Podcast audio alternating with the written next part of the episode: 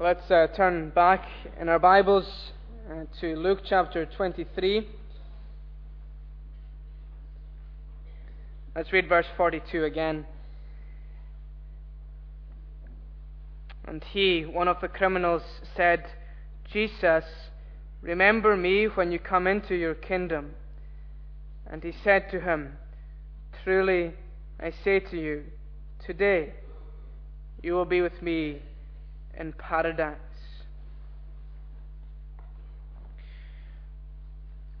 There was two other criminals who were led, led away with Jesus to be put to death on these crosses.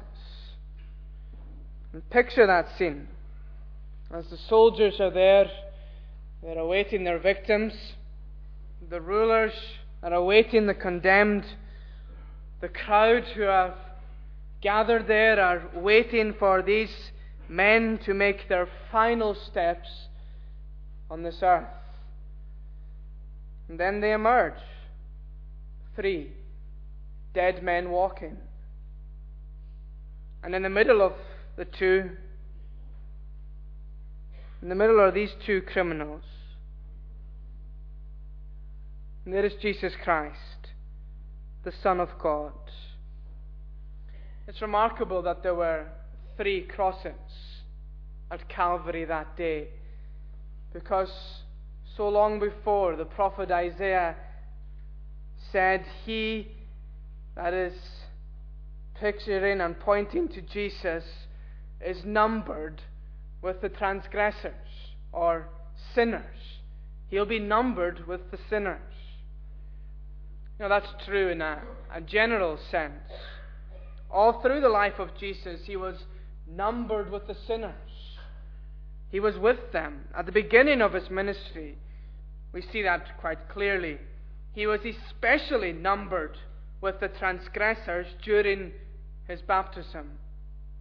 Sinners were coming there for a baptism of repentance, and Jesus goes and deliberately associates himself with them. But it's at his dying here in these verses that we've read that we see this in a magnificent way.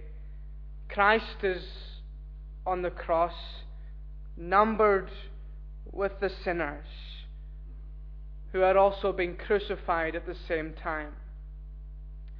But you know, it's not merely a matter of association.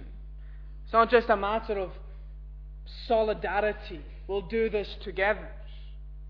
He identifies completely. He allows himself to be recognized as a sinner. He allows himself to be dealt with as a sinner, not only by these men and their hands, but by God as well. A man named Martin Luther paints this scene that we have read so graphically for us. He, re- he writes Christ was to become the greatest murderer, adulterer, thief, robber, desecrator, blasphemer that has ever been anywhere in the whole world. Here on the cross, he not only bears sin, but he becomes it. The gospel writer Luke, he calls the two men either side, he calls them here criminals. But both Matthew and Mark use a different word, a word that describes the political zealots, the freedom fighter, fighters of the day, the guerrillas who killed Romans whenever they could. In our day and age, we would call them terrorists. And between the terrorists is your Jesus, the rose between the thorns. Most of you, but not all of you, uh, will have read or maybe watched recently The Pilgrim's Progress.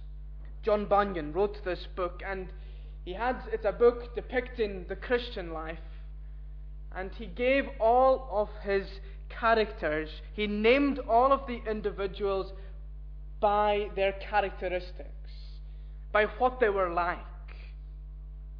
And tonight I want to give a figurative name to both of these criminals. I want us to tonight have your mind's eye gazed upon Calvary and see the one cross on the left, the cross in the middle, and the cross on the right. If we call criminal A, if we call him lost, and if we call criminal B found. Clearly, lost is the criminal who dies in his sin, and criminal B found is the one who has his sin forgiven by Jesus. I would like our three headings this evening uh, to be these three names of those on their crosses as you're looking at them lost, Jesus, and found. I've put the order in that way for a specific reason. My, my points are not alliteration, but I have put them in that order so you're going to remember this lost, Jesus. Jesus, found. Criminal A has lost Jesus. He was right there with him. One final opportunity, and he squandered it. He lost Jesus, and he himself is lost to the depths of hell forever. He lost Jesus. But criminal B, Jesus found. Jesus found. It was Jesus who found him. It was Jesus who saved him. It was Jesus who promised him eternal life in paradise. It is He found who could now sing, I once was lost, but now I'm found. And you know what? Tonight, in this church in Stornoway, there's no difference. 2,000 years, and it has not changed the fact that human beings are either lost or found. And the difference is what will you do with Jesus? So I want us to go through these three individuals lost, Jesus, found. So we begin then with criminal A, who is lost. Well, having heard and seen all that the crowd had done to Jesus thus far, he then desires to join in. Initially, they desire to join in. Both of the criminals, lost and found, were heard mocking him with their voices, calling out among the scoffers. Both of them were on their crosses, hurling insults at Jesus Christ. But it was criminal lost who persevered in his rebellion to the very end. Have a look at verse 39. He, lost, says, Aren't you the Christ? Save yourself and us. This is remarkable evidence of their being men and women who will continually rail against Jesus. The only thing that concerned him as he was nailed to the cross and dying in the same agony of crucifixion that the Lord was suffering was that he should in that moment mock Jesus. Isn't it remarkable that this man will take to his deathbed the venom and the hatred for the Son of God? He knows what pain Jesus is experiencing physically because he's going through the same. And yet, despite the pain, the effort to gather the breath again in his own lungs, and if he could, strain his neck to the side and look and then speak to Jesus. As he looks at him and then he sees him, he sees the supposed king. If he knew anything of what the prophet Isaiah had written long before, perhaps he would have remembered this. He had no beauty to attract us to him, nothing in his appearance that we should desire him. He would have thought, he doesn't look like a king. He looks just like me. He's no better than I am. You know, criminal Lost was as blind on his final day as he was on the day of his birth. His eyes were firmly shut from seeing Jesus. But you know, something had changed about him. His heart had changed. Throughout his life, his heart had not remained the same. It had got harder and harder. I don't know how many times, if any, this criminal lost had heard about or even heard Jesus. But we know this. He heard Jesus himself speak seven times at least on the cross. He heard these most gracious and loving words come out of the mouth of Jesus Father, forgive them, for they know not what they do. He will say in a moment to his partner in crime, Today you will be with me in paradise. About Mary, woman, behold your son, son, behold your mother. In the three hours of darkness, my God, my God, why have you forsaken me?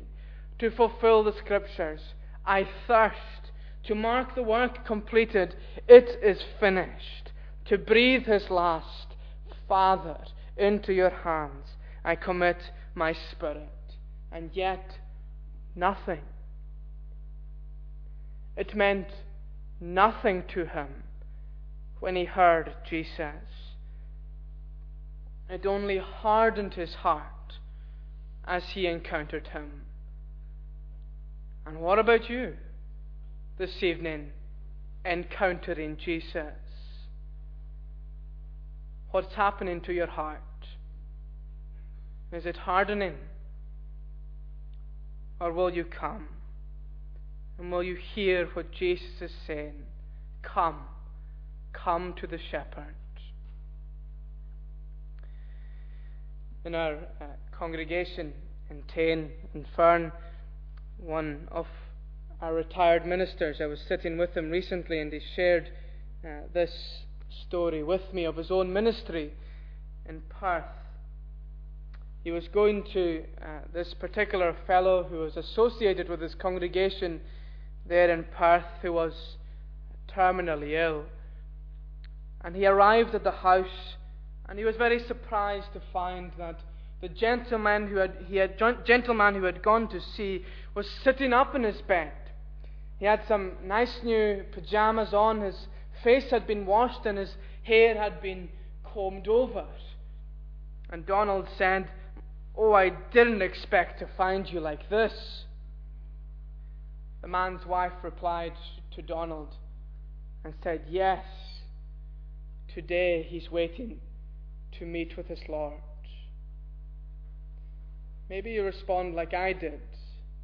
How wonderful. Here is a fellow brother waiting and knowing he's going to meet with Jesus the Lord today. But Donald knew otherwise. You see, the Lord that this man was waiting to see that day, eh, it was not our Lord and Saviour Jesus Christ but the Lord of Scone Palace in Perth. This man had a great association with the palace throughout his whole life, and he was given the honour of the Lord of the palace coming to see him on his deathbed. He was all prepared on the outside to meet a Lord of this earth, but he was not prepared at all on the inside to meet the Lord of heaven and earth. All dressed up, but literally dying inside. What about you? Maybe you've dressed up to be in the Sunday night of the communion, all dressed up on the outside. But what is happening on the inside? Bring it. Come to the Lord Jesus and ask Him into your heart. This is criminal lost, who we see. Let's move into the middle and let's look at Jesus. Secondly, let's look at, look at Jesus. He has been scourged, he's been spat upon, his clothes have been pawned off in a raffle, he's been abused, shouted at, ridiculed on all sides. What is the response of our Lord to all of this? Father, forgive them, for they know not what they do. Despite his own body racking with pain, he does not forget his people. He prays for his murderers, the onlookers, the fellow sufferers. It's impossible to know the fruit of this wonderful prayer that he made.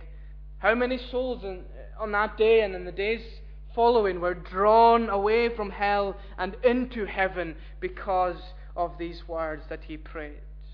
One thing we know is that the Father always hears the Son. And in some ways, that prayer is still echoing throughout the world and into this church and through your ears. Father, forgive her. Forgive them, forgive him, for they know not what they do. I want you to notice uh, this evening the threefold attack verbal attack that Jesus came under. Look first of all at verse 35. This is the first attack he receives. The rulers, they even scoffed at him and they, and they said, He saved others. Let him save himself if he is the Christ of God, his chosen one. They laugh at the whole idea of him being the Messiah as he is in that moment spiked on a Roman cross.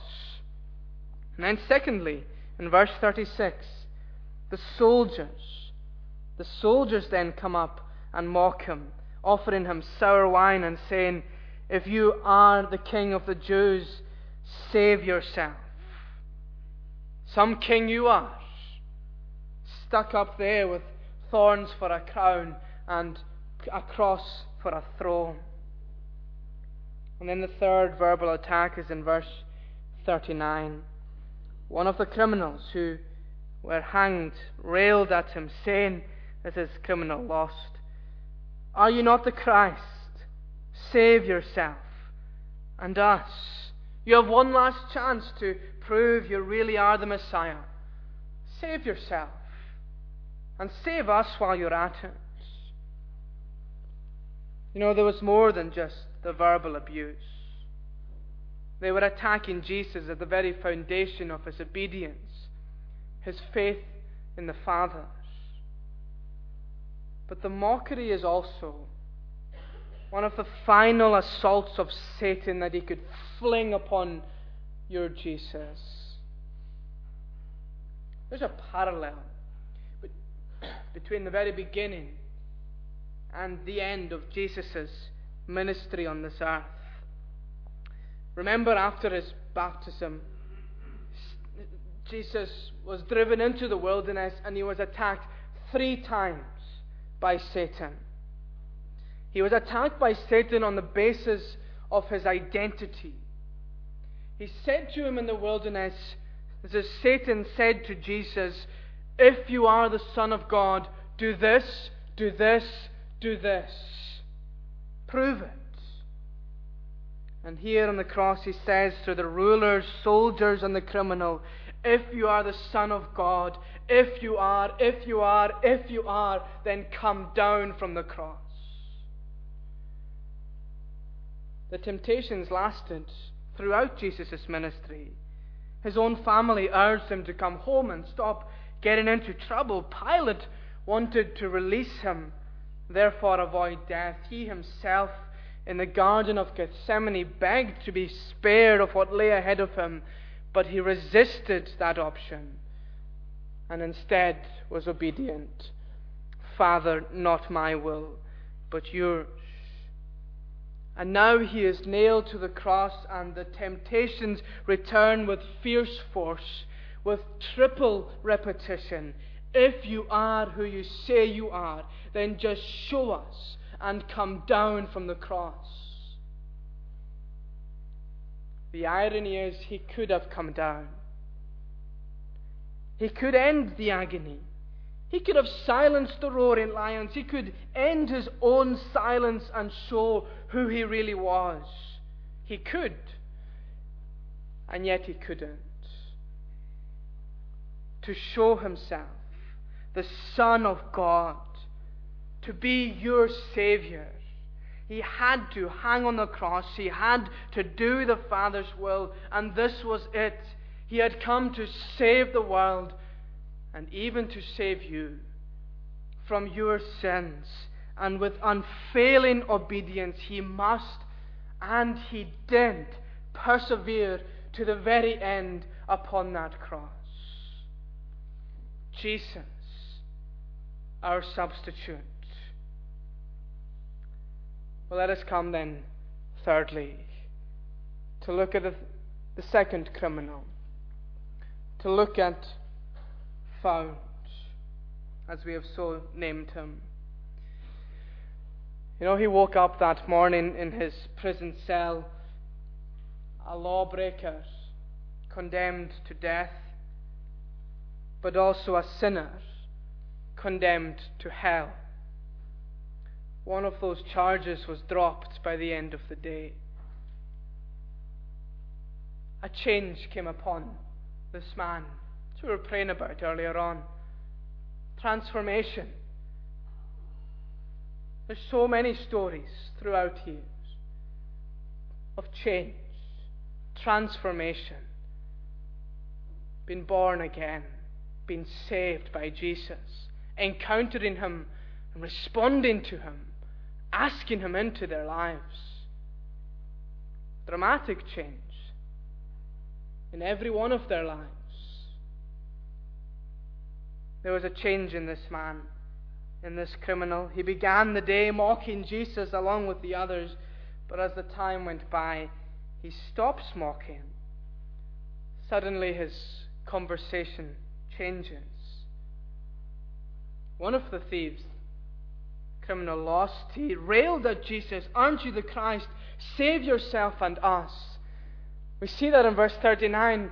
Aren't you the Christ? Save yourself and us. And then in verse 40, but the others. There was a change in the other. He stopped mocking him, he stopped reviling him. Suddenly, the two criminals weren't on the same page, singing the same songs, using the same language. There was a big change. You know, it's quite remarkable that before criminal found turned to Jesus with his great prayer for mercy, that he should actually look past Christ. Actually, again, taking the breath in his lungs, and if he could, look past Christ and rebuke the other criminal. Do you not fear God? Are you ready to die and face him? That's a question. Suddenly, the evidence of grace in his life it becomes very obvious. He has come to experience the fear of God. Whatever they were before men, he has come to realize that they were dying justly before the Lord because he realized, I am a sinner.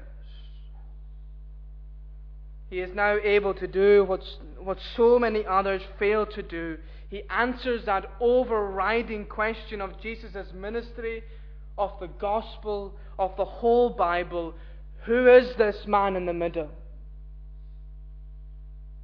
Who is he?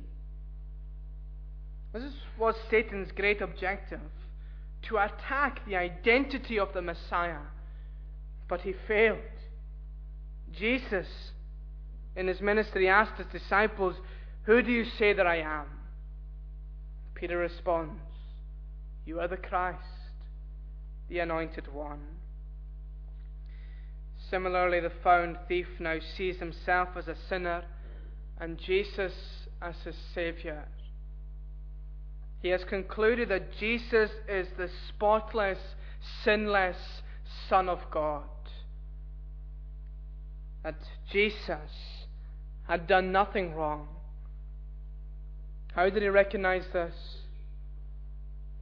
By the Holy Spirit transferring him from being lost to being found, from being blind now to being able to see. And this is why he comes with the prayer in verse 42 Jesus, remember me when you come into your kingdom. Again, you'll notice there's no question mark in your Bibles. That's not a prayer seeking grace. Grace is not sought by sinners. Grace finds sinners. And when it does, they seek the Saviour. We do not say to people, we don't say to any of you here this evening, come and seek grace. We say, come to Jesus. It is grace, God's grace, that is seeking you out. The evidence that grace has found you, found the sinner, is that you, the sinner, begin to seek the Saviour. Have you begun looking for Him? Have you asked why you're looking for Him? Maybe His grace has found you already. And grace has its perfect work at Calvary when this criminal found finally says, Jesus, remember me. It struck me in my study as I thought about this verse what the scene in heaven is at this point. You can think about it in your fellowships later, but I won't say too much. There is rejoicing in heaven, isn't there, over this sinner being saved. And yet at the same time, the way his sin was being forgiven was the Son of God bearing his sin on the cross. There is rejoicing in heaven over the sinner saved, and yet at the same time, Jesus, the Son of God, was dying on the cross. I leave it with you. The sweetest words this man has ever heard in his whole life were perhaps the last words he ever heard in his whole life. Jesus says to him, Today you will be with me in paradise. The word paradise, it really means a garden. Its use is reminiscent of the place God made for man to begin with, the Garden of Eden. Adam was the first soul to be saved under what we call the Old Covenant. The thief on the cross was the last. Again, amazing symmetry, wonderful symmetry. The first person to be redeemed under the Old Covenant was redeemed when he lost paradise. And now the last person to be redeemed under the Old Covenant is about to enter into paradise. That's where they are in paradise, to use our time. The forgiven criminal has been there over 2,000 years. Reminds us of the hymn that most of us will know, the last verse of Amazing Grace. When we've been there 10,000 years, bright shining as the sun, we've no less days to sing God's praise than when we first began. We started with a mention of the Pilgrim's Progress. If you've not read it or seen it, then you're going to go and seek it out this week. But let's finish there too. We know that the main character in that story was a man named Christian as he goes on his lifelong journey just like so many of the Christians in here are doing as well, all the way until they make it to glory, to heaven. But it makes no difference. Whether you are a Christian for 50 years or 50 minutes of your life, the result is the same eternity with Jesus Christ. But the warning to that, if you squander your 20 years, or your 50 years, or your 70, or however many years your life will be, there is no guarantee that you will have the opportunity to be saved in the last 50 minutes. You may not be this evening on your deathbed, but you are this evening walking to your death. This congregation tonight and every individual is represented by one of these two men. You are either this evening lost or you are found. Lost in your sins and lost to the depths of hell forever. Or if you encounter Jesus, you will be found, found by Jesus. Your sin will be forgiven, and you'll be saved to eternity forevermore. The question then are you lost or are you found? And what will you do with this man, Jesus Christ? Let's pray.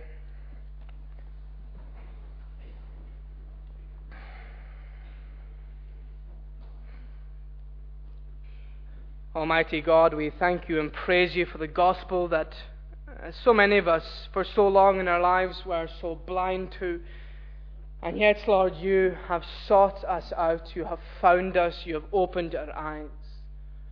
We thank you for the gospel that gives us hope, that our confidence and assurance for a future in glory forever and ever with you is anchored sure because of Jesus Christ. And so, Lord, that is our prayer for those who are here this evening who don't have that promise, who don't have that assurance. That is our prayer for the families of those represented, of those they have left behind in their homes this evening, of those who have no interest and no thought of Jesus Christ. Lord, come, have your way among us. We ask it in Jesus' name.